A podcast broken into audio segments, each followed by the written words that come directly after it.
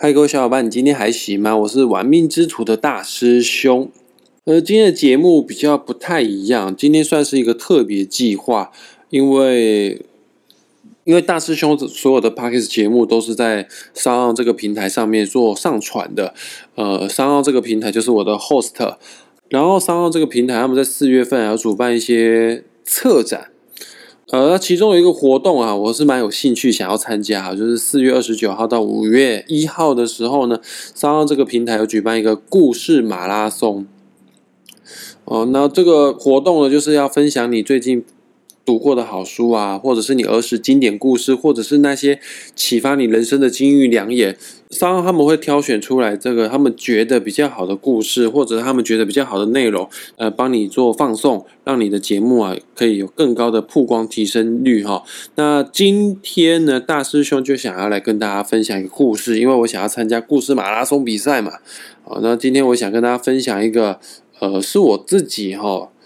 帮命主算命的时候啊，所听到的命主的故事啊，这个故事哈是经过命主同意的，愿意愿意让我讲出来啊，所以说我今天会在这个我们的节目上面跟大家分享一下哈，这有一位小姐叫做可怜小姐的故事。嗯，可怜小姐故事是真的蛮可怜的。大师兄，我当初啊第一次听到她分享她故事的时候呢，我自己都。自己都觉得难过到有点酸酸的哦，是没有掉掉下眼泪来了。毕竟我可是纯爷们哦，要我掉眼泪不是那么简单的。但是我相信哦，这个等一下我讲完这个故事之后，你都会心有戚戚焉，你都会觉得有一点不舍，你都会觉得有点难过，就觉得有点不值得哈。那我们现在开始喽。呃，可怜小姐她其实平常是一个非常懒惰的人。为了能睡多一点觉哈，连早餐、午餐都是可以省下来的人哈，那就偏偏哈，今天很奇怪，今天是礼拜六，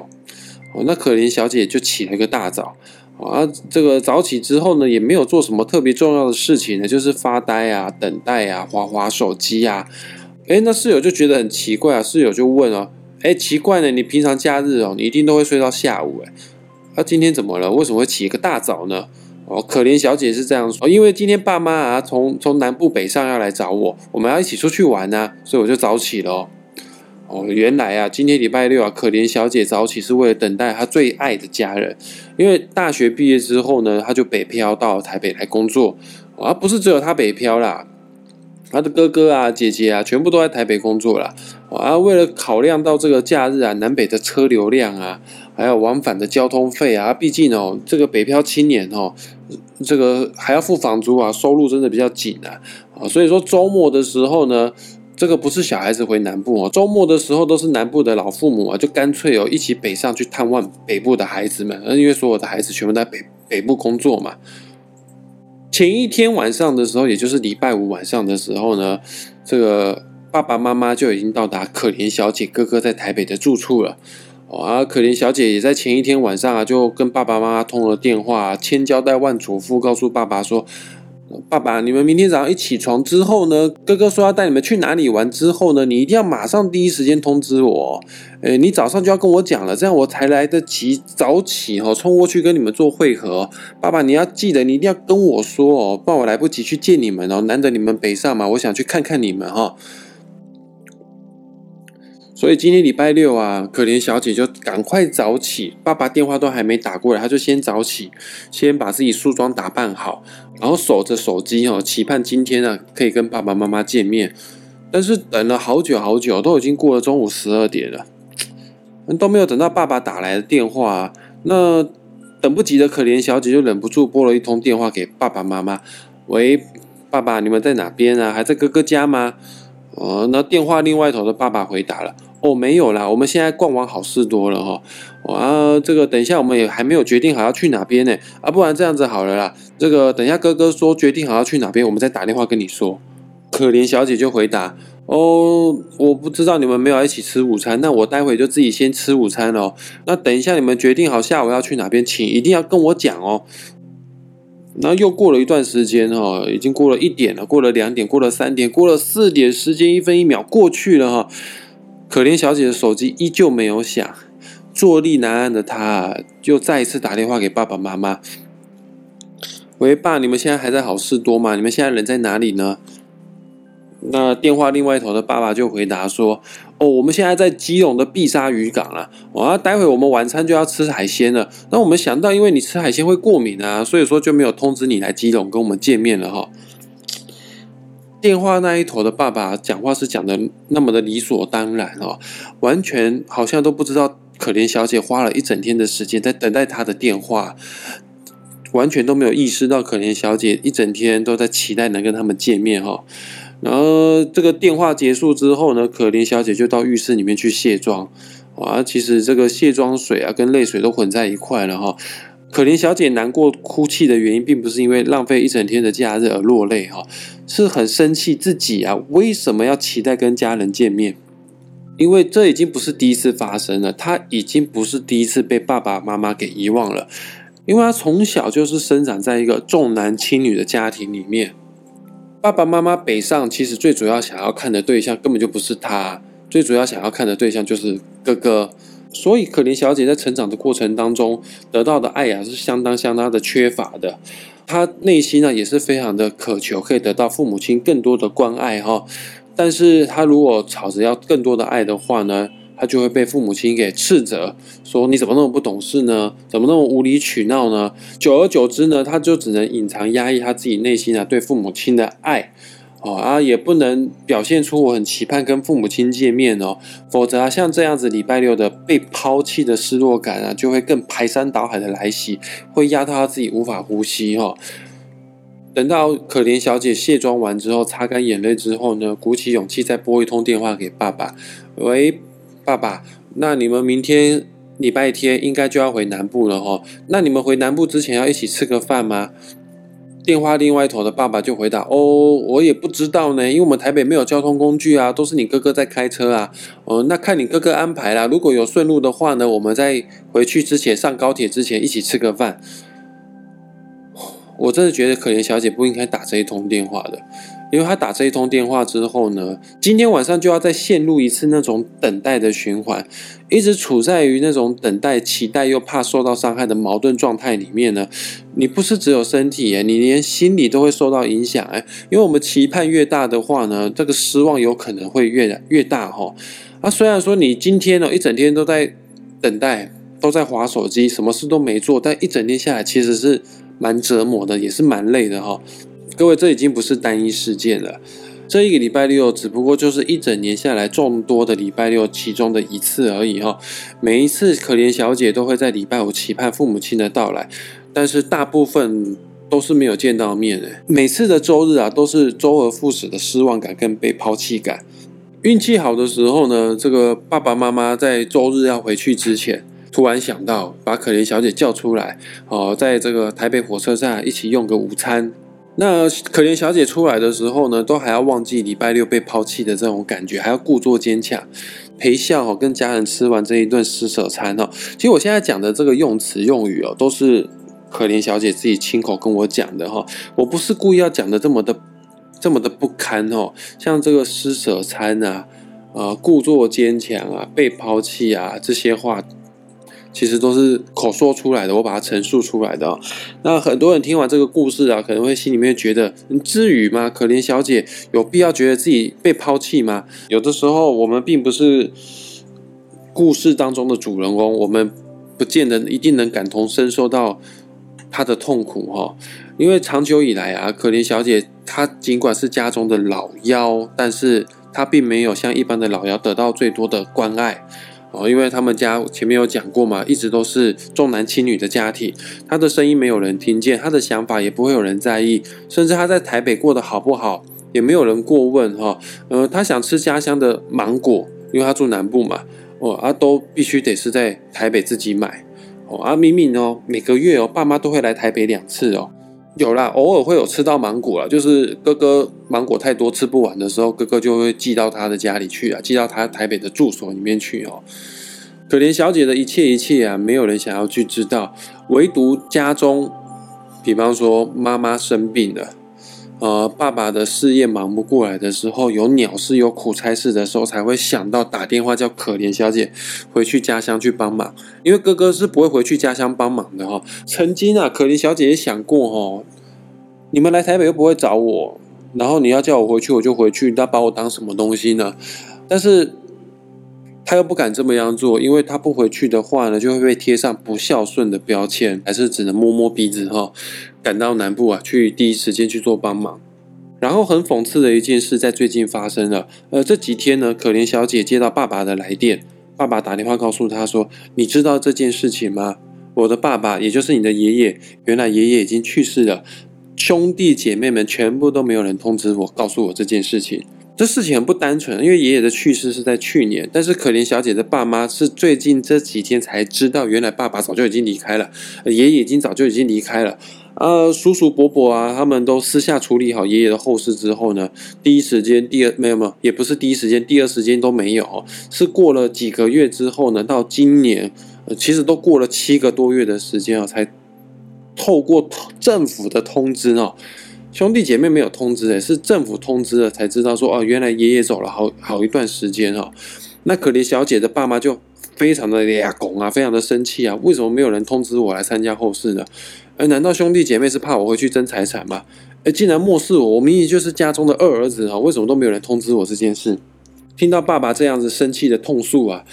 嗯，其实他也蛮能理解父亲这样子的感觉的哈，因为他比早，他比谁都清楚哦，被家人漠视的那种感觉哦，他也能理解那种见不到最后一面的遗憾。那可怜小姐，这是可怜小姐，她也想到，这说不定就是前一阵她在书上上面看到的一句话，叫做因果法则。很多事情，不管是快乐或者是痛苦，都是会被复制的。有一天你感受到这样子的痛苦，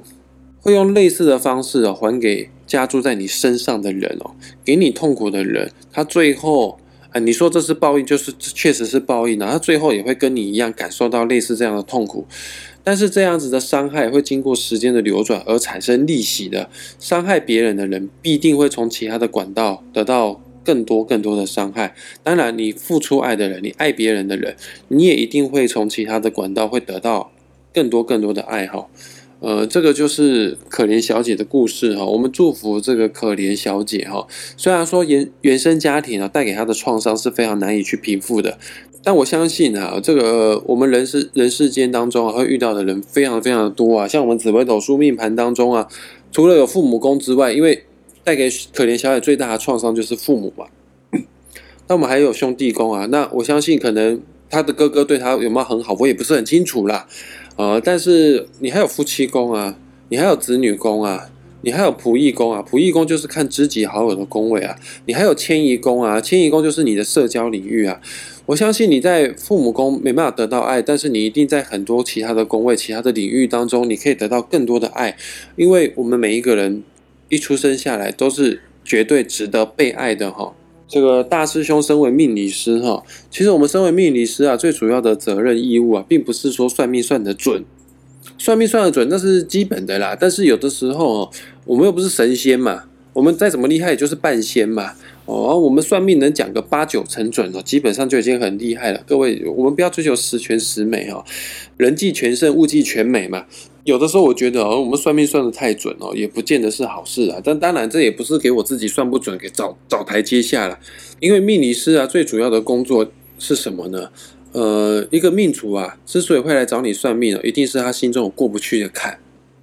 他才愿意多花了这一笔钱来找你去算命嘛？那我们命理师最主要的责任啊，反而是要干嘛？要去开导命主，要去协助命主，让他们有能力、有力量去走出这样子的低潮期。大师兄，我除了精进我的命理数、紫微斗数之外呢，我也要去看很多有关于身心灵相关的书啊，有关于心理智商的书哈。啊，我前一阵子啊也读过一本书，这本书非常的棒哈，这个非也算是蛮蛮红的哦，因为。在 Parkes 界当中啊，我有听过吴淡如啊，然后我有听过田定峰啊，还有听过林峰批医生啊，他们都有在分享这一本书哈。这本书的名字啊叫做《如果父母情绪不成熟》。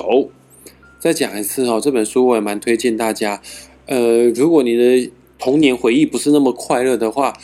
如果你在成长的过程当中啊，父母给你带来造成一定程度的伤害的话，呃，就像可怜小姐一样，我都会推荐他们。有空的话呢，可以去看这本书。这本书啊，叫做《如果父母情绪不成熟》。好啊，这个书当中啊，有有描述很多哈，这个情绪不成熟的父母会对我们造成什么样的伤害？他会对我们做出什么样一些无法理解、不可理喻的事情哈？这个我们就不多做描述了哈，这个自己去看书哈。那我要针对可怜小姐的这个故事，针对可怜小姐的问题来回答一下哈。呃，如果啊，你的父母亲真的像可怜小姐一样哈，都漠视你，都不在乎你的感受的话呢？针对可怜小姐的故事，你要怎么样去面对？然后怎么样给自己带来一些好的能量呢？呃，第一点哈，这个面对情绪不成熟的父母啊，这已经是不可能改变的事实了啦。这个父母啊不好啊，这个从以前到现在都已经根深蒂固了哈。啊，你也不用期盼说啊，说我如果讨好他们的话呢，他们就会对我对我好，因为你已经试过这么多年了，你再怎么样讨好他们都不会成功了。就算你完全的去顺从你的爸妈。请相信，你的爸妈还是可以从从中啊挑到很多的刺，从这个鸡蛋里面挑到非常多的骨头，因为他们已经根深蒂固，对你就是不满意了，这是他们自己内心的问题。呃，解铃还需要系铃人，他们必须要自己解决好他们自己情绪不成熟的问题。所以说，请你啊要做的事情就是先关爱好自己的内心。我们很难去奢求。得到一个好爸爸、好妈妈，因为我们没有办法去选择父母亲啊。但是我们能做的唯一一件事，就是我们自己当自己的好爸爸、好妈妈。呃，你要相信哦，你是值得被爱的。我们是有权利拥有快乐的。呃，像大师兄有一位非常喜欢的歌手，叫做赵之璧，有一首歌是这么样唱的。呃，我不唱了哈。这这个我每次唱啊，我表弟啊，每次都给我白眼哦，都告诉我说，你不要在 p a r k a s 上面唱歌，你真的会吓到人，会吓死人。啊，这首歌啊，就是快乐是自找的，不是你给我的。这首歌很棒，你们去听一下啦。啊，有一句老话，我相信大家都听过嘛：你若盛开，蝴蝶自来；你若精彩，天自安排。你要做的一件事情，就是不是改变父母，改变不了的哦。然后你要能，你能做的事情就是什么呢？就多爱你自己一点吧。呃，请给自己多一点自信心。你觉得是值得被爱的哈。然后你把时间啊，就花在爱你的人或带给你正面能量的人。我们生命本来就应该浪费在美好的事物上，不是吗？来，我要送给可怜小姐第二个解决方式。呃，如果你们有类似像可怜小姐这样的遭遇的话，你们可以参考看看哈。呃，请不要再自怨自艾了，不要问自己哈，为什么偏偏就我这么倒霉？为什么他们就不爱我？啊，也不要说那种丧气的话，不要说啊，如果我没有被生下来就好了哈。请停止自我怀疑，不要复制父母对待你的方式来伤害你自己，也不要用他们的方式来来批评你自己，因为你只要。复制了父母的方式对自己造成二次伤害的话，我跟你说，那极有可能哦，你会在不知不觉的时候用同样的方式去伤害到你自己的孩子。我跟大家说，我算命的时候看到太多太多的例子了，都已经为人父母的人啊来找大师兄算命，他们都跟我控诉啊，父母亲以前对他们有怎么样的多么多么的不好啊，一直在告诫着自己，我将来。绝对不要成为像我妈妈一样的人。那当局者迷哈，你越是要告诉你自己说，我将来绝对不要成为像我妈妈一样的人，你极有可能真的会变成像你妈妈这样子的人，而你不自知哈。各位，这个伤害已经造成了哈，我们已经不可逆了嘛。啊，我们能做的就是千万不要让这个伤害一直放在我们的心里面，不要让它一直在，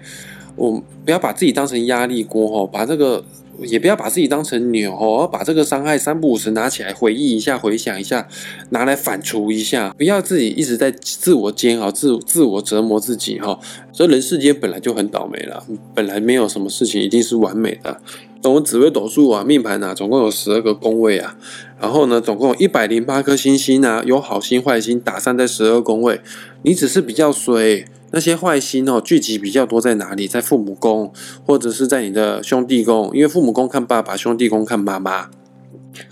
你相信我，没有一直在衰下去的啦。这个你的父母宫、兄弟宫不好，你一定有其他的宫位会很好。